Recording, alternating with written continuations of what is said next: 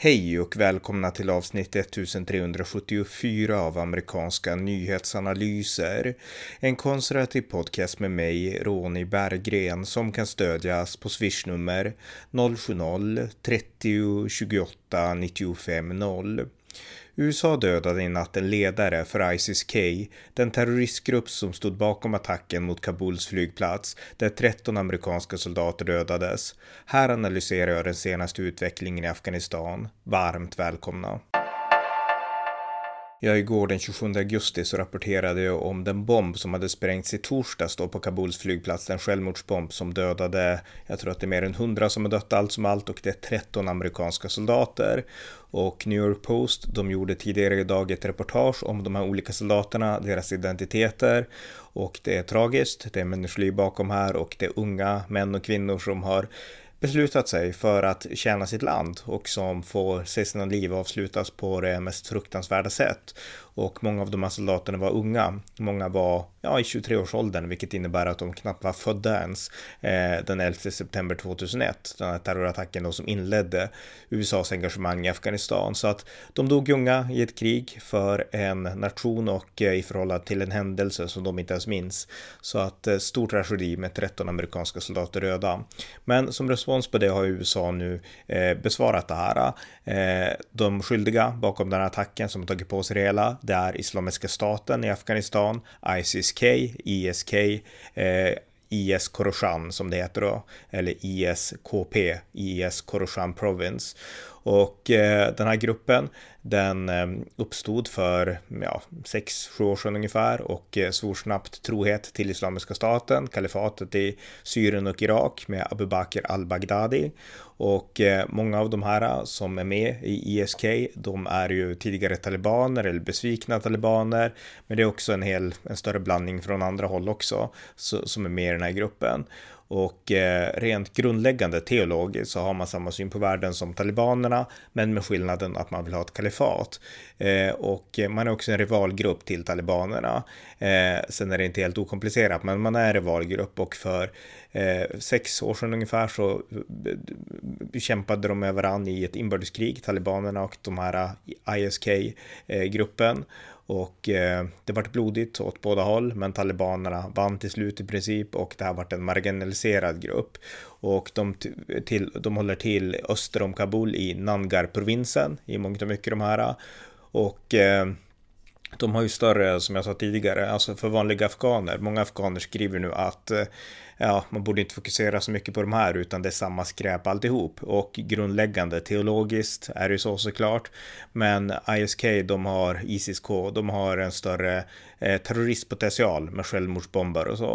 Eh, det är ju ingenting som, som talibanerna ägnar sig åt utan talibanerna vill bygga ett islamiskt samhälle medan eh, ja, eh, ISIS-K vill främst eh, i första hand primärt nu åtminstone förstöra samhället och de är rivaler till talibanerna. Sen finns det många likheter och skulle man leva under deras förtryck och talibanernas förtryck så skulle det vara samma skit egentligen. Men eh, det finns ändå skillnader också och det är viktigt att, att betona det. Men hur som helst, USA har bemött nu den här terroristattacken från ISIS-K och eh, Joe Biden sa ju i sin presskonferens igår att eh, we are outraged eh, as well as heartbroken, sa han. Och eh, to those who carried out this attack, as well as anyone who wishes America harm, know this, we will not forgive, we will not forget, we will hunt you down and make you pay, sa Joe Biden. Och efter det så utfördes då den här eh, en, en, räd, en flygattack eller en rädd med en drönare var det.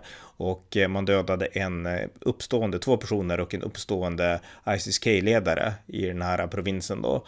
Och eh, de har nu tagit på sig den här attacken eh, så att eh, det här var, det här var en vedergällning från USAs sida, precis som man lovade. Men det betyder inte att det här kommer att bli säkert, utan rapporter har kommit nu idag, bara för några timmar sedan, om att nya terrorhot eh, ter sig mycket troliga och Eh, Eh, ja, det är 36 timmar kvar ungefär tills USA kommer att lämna Afghanistan eh, den 31 augusti. Och eh, dessförinnan, den här tiden som, som är att vänta, så, så är sannolikheten för terroristdåd väldigt stor. Och vi ska komma ihåg nu att USA är beroende av talibanerna lite grann, att talibanerna checkar de som kommer in på flygplatsen. Och eh, det är inte liksom, det här är inte heller rätt eh, sak att anförtro sig åt talibanerna åt. Även om talibanerna nu betraktar ISIS-K som en rival så tror jag inte att man så länge man inte själv får skulden har något emot att amerikaner sprängs i luften. Talibanerna är inga vänner till amerikanerna utan nu har man en strategisk, ja, man hoppas strategiskt nu bara att USA ska lämna, men man har inga vänner, så vem vet, de kanske släpper igenom de här och vi ska komma ihåg också att talibanerna släppt ut tusentals människor i fängelser, alltså människor från al-Qaida och från Isis som har släppts ut i takt med att talibanerna har svept fram över Afghanistan som har släppt ut de här från regeringsfängelserna och det var bilder från, jag tror att det var Kandahar eller något sånt där, där eh, man såg en taliban släppte ut de här fångarna och de, de kom och kysste honom på handen och sådana saker. Så att eh, talibanerna har ju liksom, de har släppt ut dem också, så att det är inte bara den här rivaliteten. Och eh, det finns ju också mycket synkretism mellan de här rörelserna, att man hoppar från en grupp till en annan.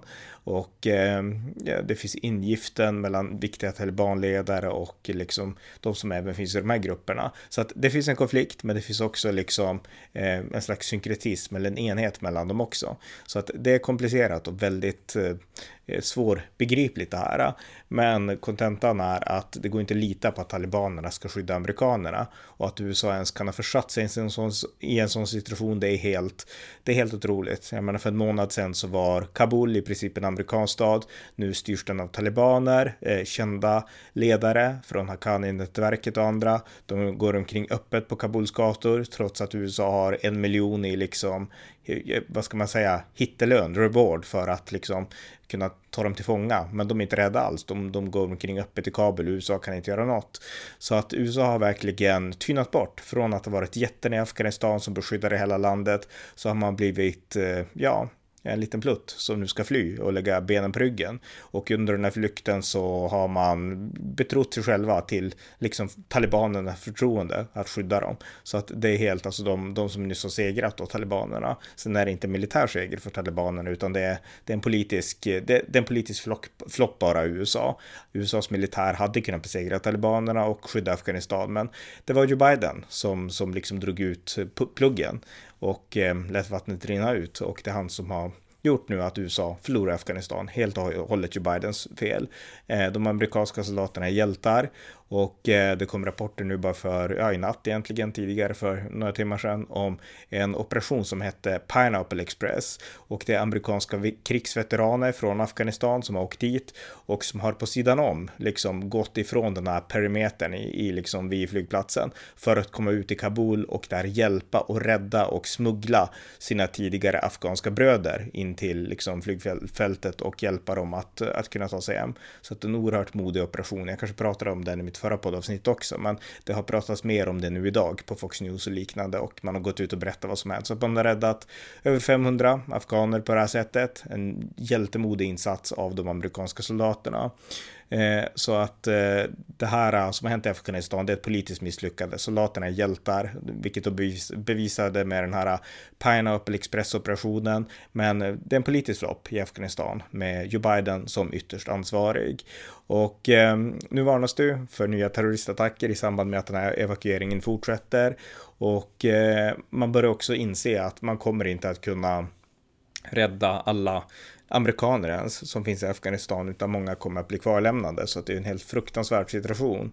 Och eh, Afghanistans vicepresident Amrullah Saleh som nu har tagit sin tillflykt till Panjshirdalen eh, som jag berättade lite om igår. Han intervjuades på Fox News av Sean Hannity och han sa att alla amerikaner som, som flyr och tar sig till Panjshir vill lova att hjälpa dem och ge dem skydd.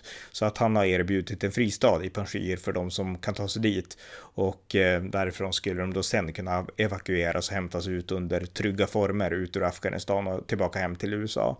Så att eh, han har verkligen ställt upp där och och eh, eh, det skrevs också en artikel i The Telegraph om, eh, om eh, Ahmad Massoud eh, och eh, som också finns då där i Panjshir, den här kända krigshjälten eller sonen till en krigshjälte och det är han då och vicepresident Amrullah Saleh som är de stora kändisarna där i Panjshir där man står emot talibanerna helt enkelt. Men de här, här behöver hjälp och jag pratade om det tidigare men eh, nu så verkar det ändå som att de uppmärksammas mer och mer, de här frihetskämparna i Panjshirdalen och det är jättebra och vi måste fortsätta opinionsbilda för att de ska få hjälp. Jag förespråkar en luftbro, att man släpper ner vapen, eh, ammunition och eh, läkarutrustning och allt möjligt. Allt som behövs för att de ska kunna hålla ställningen där i Panjshirdalen och sen kunna avancera utåt och skydda de som lyckas ta sig dit och kanske börja motarbeta talibanerna inifrån. Det vore fantastiskt om det kunde ske. Men ehm, eh, ja, så här ser situationen ut i alla fall. Men han lovar skydd till de som inte kan fly via flygplatsen och eh, de blir, verkar tyvärr bli många från, från amerikanskt håll och eh, då har vi inte nämnt alla liksom kvinnor och alla liksom afghaner och sådär. Samtidigt ska jag säga så att jag tror att USA har evakuerat över 100 000 så att när Biden säger att det är lyckat så, så har han rätt. Men samtidigt så är det tusentals som kommer lämna kvar och det är inte lyckat. Och hade man gjort det här uttåget lite smidigare, lite mer välplanerat, om man nu nödvändigtvis behövde göra det, då hade man kunnat förhindra det här. Så att det finns liksom inget, han kan inte ta åt sig cred Joe Biden bara för att hundratusen har kommit ut. Ingen skulle hamnat i den här situationen som de nu befinner sig i. Så att eh, en katastrof helt oavsett den saken egentligen. Eh, USAs eh, försvarsminister under Barack Obama, som var tidigare Joe Biden-chef när Joe Biden var vicepresident, men den försvarsministern, Leon Panetta, som eh, jag minns mycket väl, han har sagt att eh, ja, det här är Bidens största misslyckande, de har ett rätt 13 soldaterna som dog då i bombdådet på Kabuls flygplats. Och att på sikt så måste USA gå in i Afghanistan igen, helt enkelt. Därför att eh, man måste slå tillbaka mot Islamiska staten och eh, Afghanistan kommer med all sannolikhet att bli ett terrornäste för framtida jihadister, oavsett om det är al-Qaida eller Islamiska staten eller vad det än kan vara. Men det var ett terrornäste under talibanerna på 1990-talet och det kommer med all sannolikhet bli det igen. Så att eh, eh vi måste förmodligen gå in igen och han förklarade, det här var inför CNN som Leon Panetta pratade och tidigare försvarsministern. Och han sa att eh, jag förstår att vi försöker få eh, våra trupper därifrån och så, men eh, faktum är att vi kan lämna ett slagfält, men vi kan inte lämna kriget mot terrorismen och eh, det hotet finns fortfarande mot oss, sa han. Och det här är ju liksom rena, klara, kalla fakta att eh, visst, man kan lämna Afghanistan, men krig mot terrorn fortsätter. Det är inget som tar slut vid en viss tidpunkt. George W. Bush var glasklar med det här, att det är ett långt krig och det finns inga tydliga gränser, det finns inga tydliga start och slutpunkter som det finns i konventionella krig, utan det är ett krig mot en osynlig fiende och vi måste vara uthålliga, sa Bush alltid och det är exakt det som Joe Biden inte har varit. Men Leon Panetta som tjänstgjorde under Eh, Barack Obama, som inte var lika anti-Afghanistan-kriget som Biden har varit, han konstaterar ändå att det här hotet finns fortfarande och eh, han har helt rätt i det. Men det var lite om det senaste i alla fall. Det som är, gäller nu egentligen det är att kommer någon ny attack att ske mot flygplatsen? Eh, ISIS-K kommer att försöka utan tvekan och kommer USA då att kunna skydda sig? Kommer talibanerna att hjälpa amerikanerna att, eh, att liksom fixa det här i skydd? Eh, ja, det återstår att se helt enkelt. Men det finns också, mm, som jag sa, så det finns likheter och skillnader mellan talibanerna och ISIS-K, men det är viktigt att inte skönmåla talibanerna bara för att ISIS-K just nu verkar värre. I förhållande till den afghanska befolkningen så är det ingen snack om att det är talibanerna som är de som förtrycker den afghanska befolkningen. Jag läste tidigare idag om en musiker i en stad eh, någonstans i Afghanistan, en äldre man som, som spelade musik och talibanerna avrättade honom. De gick dit, drog ut honom ur hans hus och avrättade honom för att musik är haram, olagligt enligt islamisk lag och olagligt enligt de juridiska, mm, ja, de jurister nu som ska tolka islamisk lag och talibanerna. Så att en musiker i Afghanistan vart mördad för att han spelade musik. Och det var allt det här som Afghanistan slapp under USAs befrielse. Men nu kommer förtrycket tillbaka, den hårda islamiska lagen och det är helt fruktansvärt. Så att man kan inte liksom säga att åh, ISIS-K, nu är de de värsta, utan det här är två fruktansvärda grupper och även om de har lite olika mål, talibanerna vill ju upprätta någon slags statsbildning, det är ingen snack om det. De har utsett en ny till och med en idrottsminister har man utsett och det är en sån här taliban med skägg som är ganska känd då. Men ehm, ja, eh, så att de har lite olika mål de här grupperna, men det är samma skrot och korn i grunden. De har samma teologi och de avskyr USA egentligen, även om talibanerna förmodligen inser att det vore inte strategiskt om vi skulle attackera amerikaner. Men det här är, det är samma skrotkorn och förtrycket mot den afghanska befolkningen skulle vara likadant om ISIS-K styrde. Men, men det mest konkreta hotet mot den afghanska befolkningen, det är såklart talibanerna talibanerna, för de är mycket större. Eh, ISIS-K kan sägas, de har ungefär 2000 medlemmar. Talibanerna har väl typ 70-80 000 och kan styra ett helt land, så att det är stor skillnad. Så att eh, det är viktigt att ha det perspektivet också, men samma skrotkorn i förhållande till teologi och liknande. Så att eh, det var lite om det, så att vi får se om de här nu lyckas eh, ja, göra en attack eller om USA och kanske talibanerna då lyckas skydda eh, de sista timmarna och de sista dygnen innan det amerikanska uttåget är avslutat. Vi får hoppas på det i alla fall, därför att det var fruktansvärt att läsa om de här amerikanska soldaterna som dog. Och sen var det många civila afghaner också och det är också helt fruktansvärt. Och jag såg intervjuer med människor som låg på sjukhus och berättade om det och de hade varit med om och så och eh, en tragisk situation för Afghanistan. Och eh, när Leon Panetta säger att vi kanske måste gå in igen så menar han ju kontraterror. Men jag skulle önska hoppas att USA gick in igen, stoppade talibanerna och kastade ut talibanerna igen och gör om det man gjorde egentligen. Man kanske inte kan nationsbygga på samma sätt, men stabilisera landet, ge landet frihet. Därför att annars har västvärlden verkligen kastat bort 20 års arbete. Och kan man inte det så kan man åtminstone stödja eh, frihetshjältarna i Panjshirdalen. Det hoppas jag på åtminstone. Men det var en kort uppdatering om det här, lite spontant bra bara och eh, jag får återkomma. Som jag sa igår så är det mycket Afghanistan nu som jag hänger med i så att jag missar den amerikanska inrikespolitiken. Men eh, jag tycker att det är värt det, därför att det här måste, vi måste följa det här, därför att det är så viktigt. Förlorar vi Afghanistan så förlorar vi en frontlinje, en av västvärldens tydligaste frontlinjer. Och eh, en frontlinje som hela NATO backade upp, men som nu får i takt med att vi förlorar får NATO att framstå som någon slags papperstiger som Kina och Ryssland kan skratta åt och jag tycker inte att det är bra. Så att det är därför jag följer det här med, med stort intresse. Men som sagt, med det sagt så avslutar vi det här avsnittet. Det var avsnitt 1374 av amerikanska nyhetsanalyser. En podcast som finns för att ge ett konservativt perspektiv på amerikansk och internationell politik. Stöd gärna på swishnummer 070-30 28 95 0 eller genom att via hemsidan stödja på Paypal, Patreon eller bankkonto. Det var allt för idag. Tack för att ni har lyssnat.